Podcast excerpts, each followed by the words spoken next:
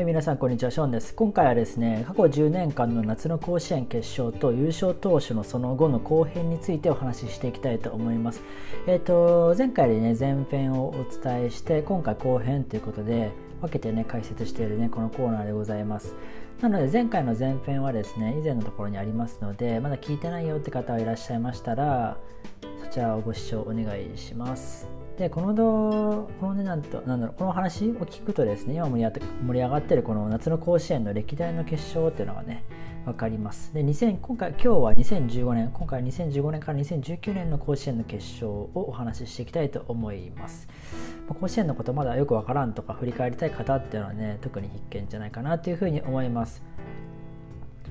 まあ、僕のこのチャンネルではですね普段はプロ野球とか高校野球とかを中心に野球に関する情報を発信しているので野球が好きな方とかね、えーと、聞いて良いなと思った方はぜひですね、えーと、フォローの方よろしくお願いします。また SNS もやっているので概要欄の方からフォローよろしくお願いします。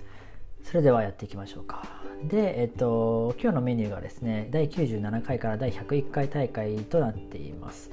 でえっ、ー、と今回は後編ということなので、えー、っと昨年は2020年は新型コロナウイルスで甲子園中止になってますので2015年から2019年、まあ、前回前回から5回前大会の、えー、お話になるというところですね。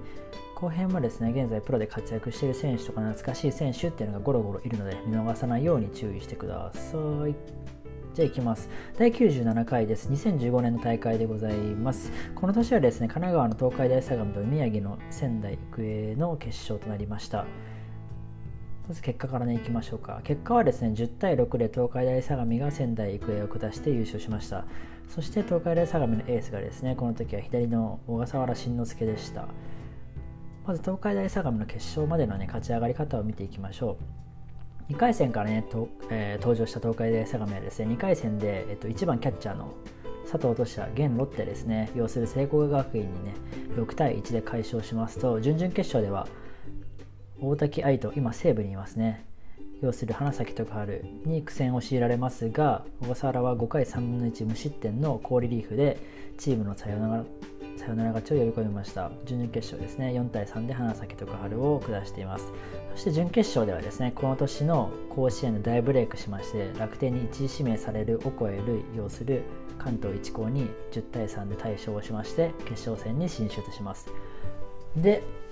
えっと、決勝戦の相手はですね仙台育英ということでこの年の仙台育英はですね3番に今ロッテにいる平沢大河とで4番に今中日の郡司がいてっていうね、この強力打線と、あとはこの夏ですね、ほぼ1人もう投げてきた絶対的なエースの元オリックスですね、佐藤瀬名がこう立ちはだかるわけですね。で、佐藤はですね、佐藤瀬名はですね、前のこの準決勝でですね、清宮幸太郎を擁する早稲田実業を完封するっていうね、結構タフネスぶりをね、見せています。で決勝は結局でも10対6で東海大相模が勝利したということで、まあ、予想に反して、ね、点の取り合いとなりました。で8回が終わって6対6の同点だったこの試合です。で9回表にですね小笠原が自らホームランを放ってこれ決勝を決めるね勝ち越しのソロホームランを放って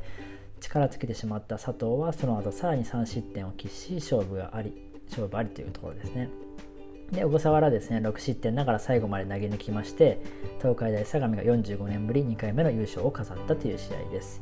で小笠原慎之介はですね中学時代に全国制覇日本代表という輝かしい経歴を持っておりまして高校でもね全国制覇を達成しました。でこの大会ではですね右の本格派の今オリックスにいる吉田亮とのこの 2, 2枚看板で勝ち上がってきました。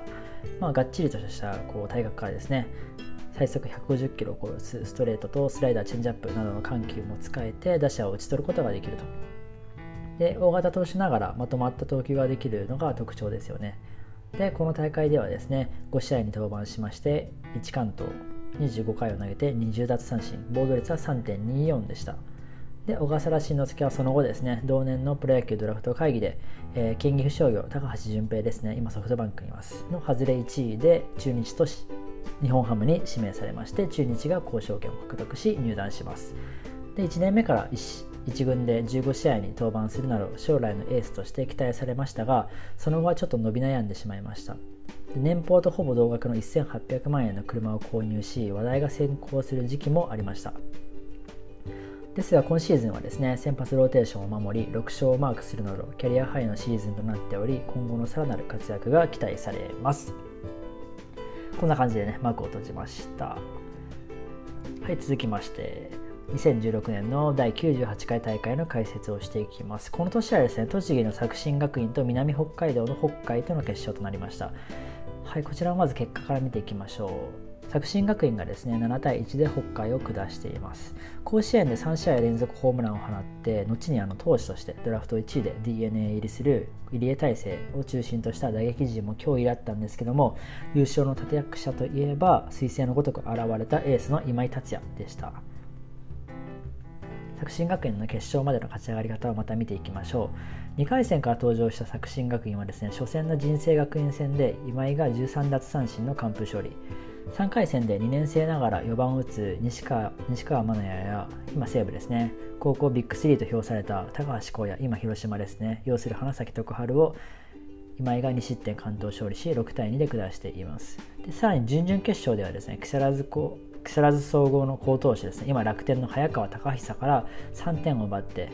投げても今井が1失点完投して3対1で下しています。そして準決勝明徳義塾を10対2で退け決勝に進出します。そして迎えた決勝戦でも作新学院が北海を終始圧倒し7対1で優勝。今井は1失点完投し優勝投手となりました。作新学院の優勝は54年ぶり2回目の優勝となっています。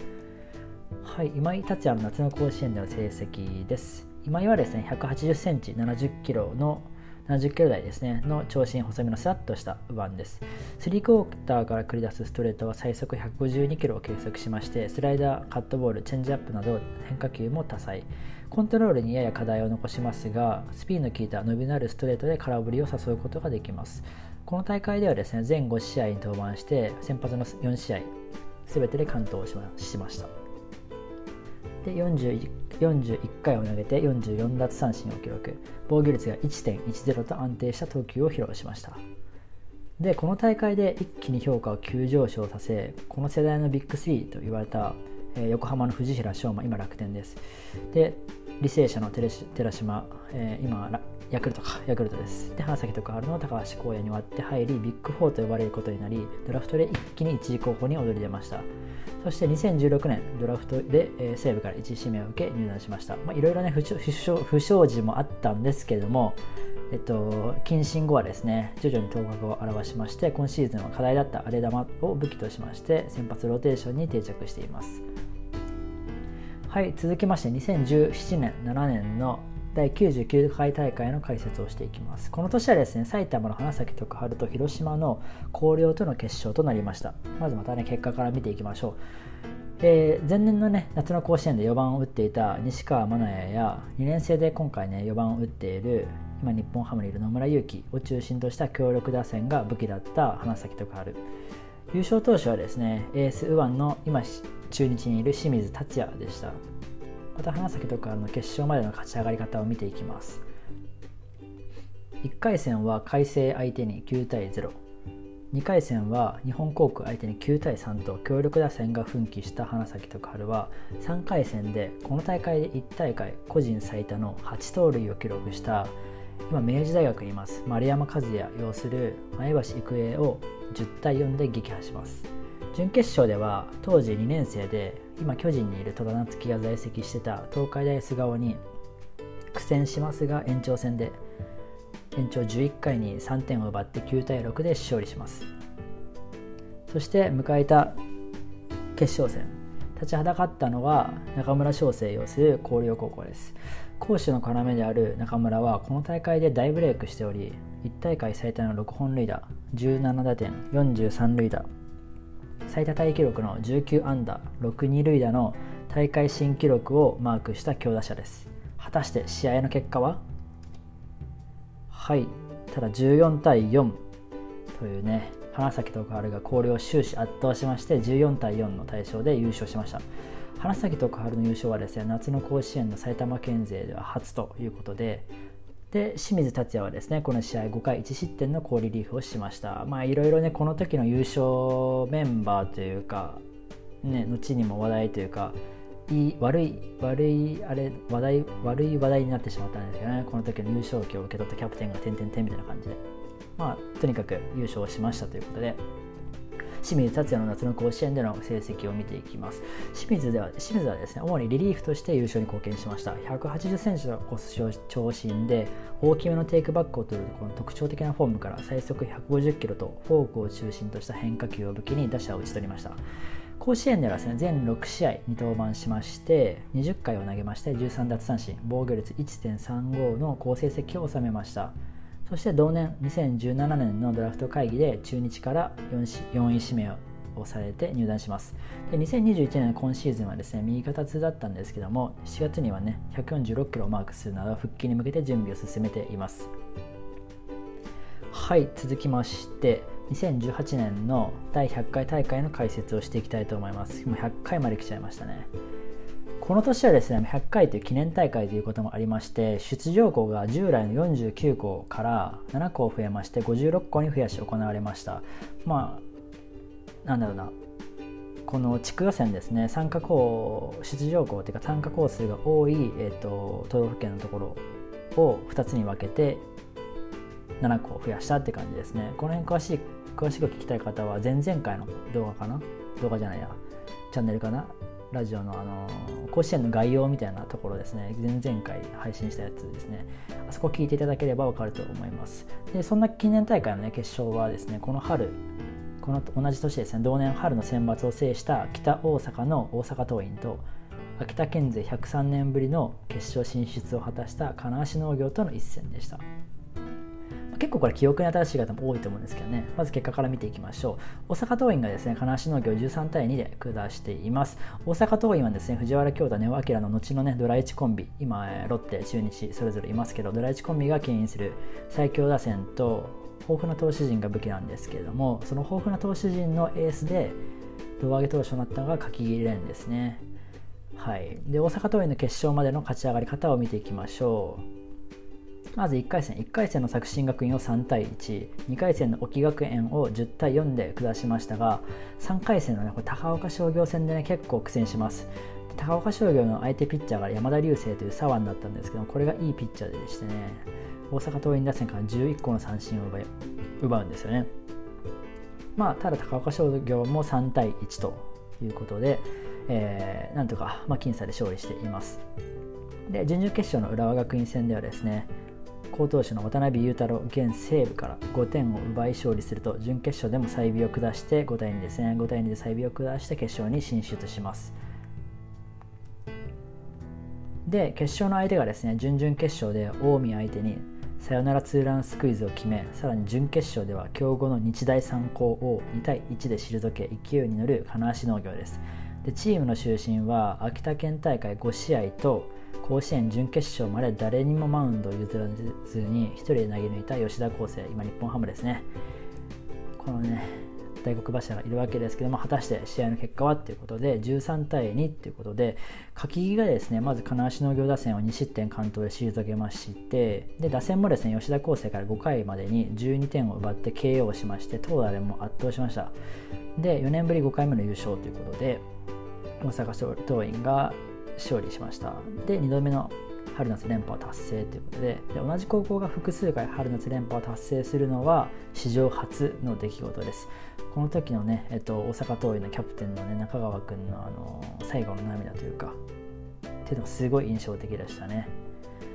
まあ多分その前の年の夏の甲子園の仙台育英戦を思ってるおそらく涙だったと思うんですけどもアルプスの最後挨拶してもうね泣いて立ち上がれなくなってみんなとか西谷監督が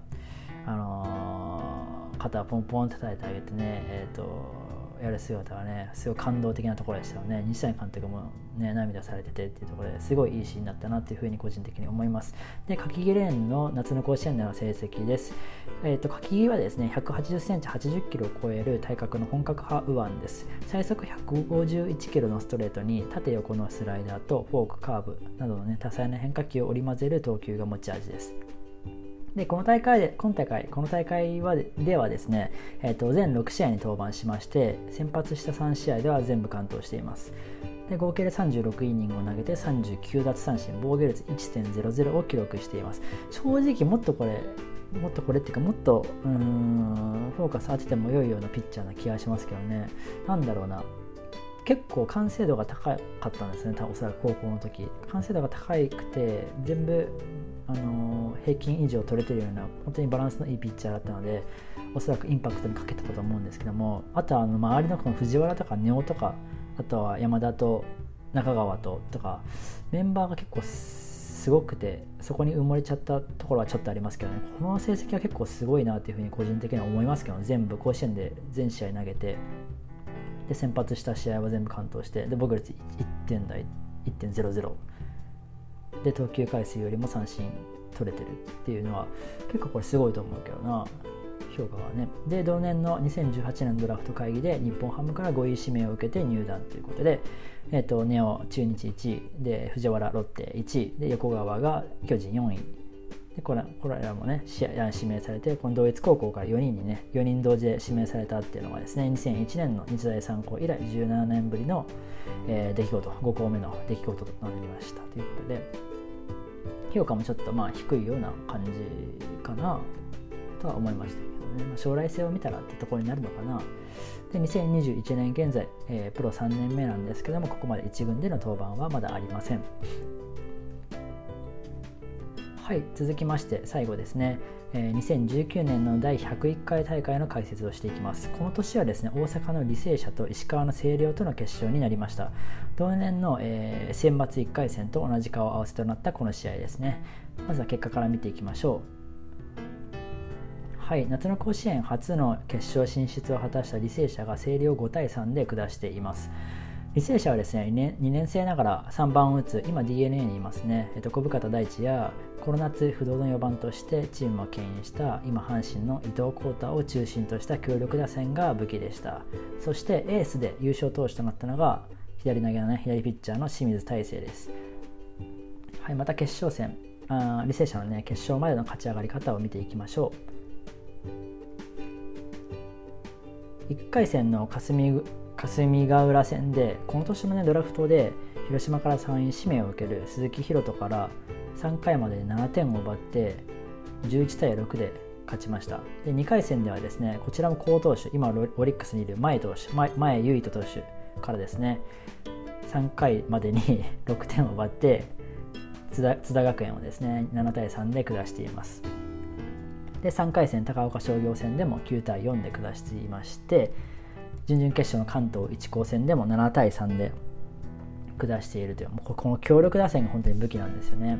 で準決勝ではですね明石商業なんですけどもこの時2年生エースの中森俊介ですね今ロッテにいます。から5点を奪って明石商業も7対1で撃破しています。このね後にプロ入りするこの好投手3人をね打ち崩して決勝まで上がってきた履正社打線ですね。本当にこれ当時見ててめちゃめちゃ強力だなって思いながら見てました。で決勝に来たのが星稜なんですよね。で星稜はですねまあえっと、2年生ながら4番を打っている今、まあ、ヤクルトにいます内山壮馬とか、まあ、いい選手いるんですけどもやっぱりバッテリー黄金バッテリーがすごいと。えー、と山瀬慎之介と奥川康信、えー、と今巨人と,、えー、と奥川がヤクルトですよね。この黄金バッテリーがいるからやっぱ強いんですよね。今ささっき3人好投手行ってきましたけど奥川はちょっとこの時はね物が違うというか頭一つ抜けてましたよね。で同年のこの選抜1回戦当たったよってさっきお話ししたんですけどもその時はですね奥川が履正社打線から17個の三振を奪って完封勝利をしてるんですよね。いわば履正社のリベンジマッチということということになります。で試合の結果が5対3で履正社が星稜を下して初優勝を飾ったと。でエースの清水は7回途中3失点でまとめて打線はですね3回に4番井上のスリーランが飛び出すなど奥川から計5点を奪ってしっかり攻略したということで、まあ、リベンジをしっかり果たしたよっていう感じの試合、まあ、大会になりました。で清水大成の夏の甲子園での成績ということで清水はですね176センチ76キロの左投げのピッチャーです最速145キロのストレートとスライダーチェンジアップカーブをテンポよく投げ分けますでこの大会ではですね5試合に登板しまして2完投を記録してます。35回3分の2を投げて32奪三振。防御率が4.04でしたね。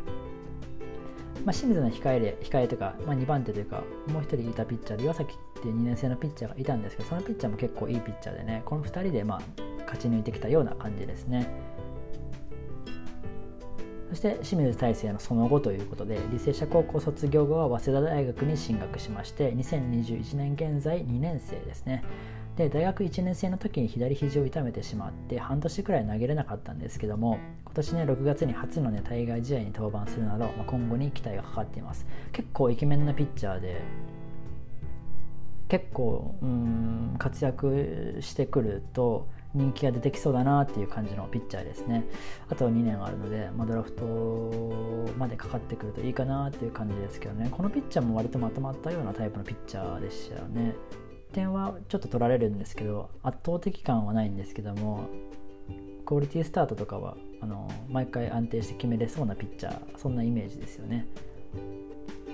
はいこんな感じで2弾にわたってねお送りしてきた夏の甲子園優勝校と優勝投手の現在についてなんですけどもこうしてこう深掘ってみるとね後のプロ野球選手が対戦してたりとか面白い発見っていうのがねありましたよね。これからもねこんないろんなドラマがね見れると思うと非常に楽しみだなっていうふうに思います、まあ、103回大会もね後のプロ野球選手がたくさん出てると思うのであと決勝戦しかないですけどね。今日準決勝が終わって智弁智弁の戦いになりますけどもね最後までどんなドラマが見れるのかなって想像しながら 見てみようかなっていうふうに思いますはい、普段はショーンの野球チャンネルということで、えっと、これラジオなんですけども、ラジオの他にですね、えっと、YouTube やブログ、Twitter 行っておりますので、興味がある方は概要欄チェックしてみてください。最近は YouTube の配信がかなり多いので、ブログはちょっとね、ストップしてるんですけど、あとは Twitter やってますし、このね、えっと、音声メディアもやってますので、今後ともどうぞよろしくお願いします。それではまたお会いしましょう。バイバーイ。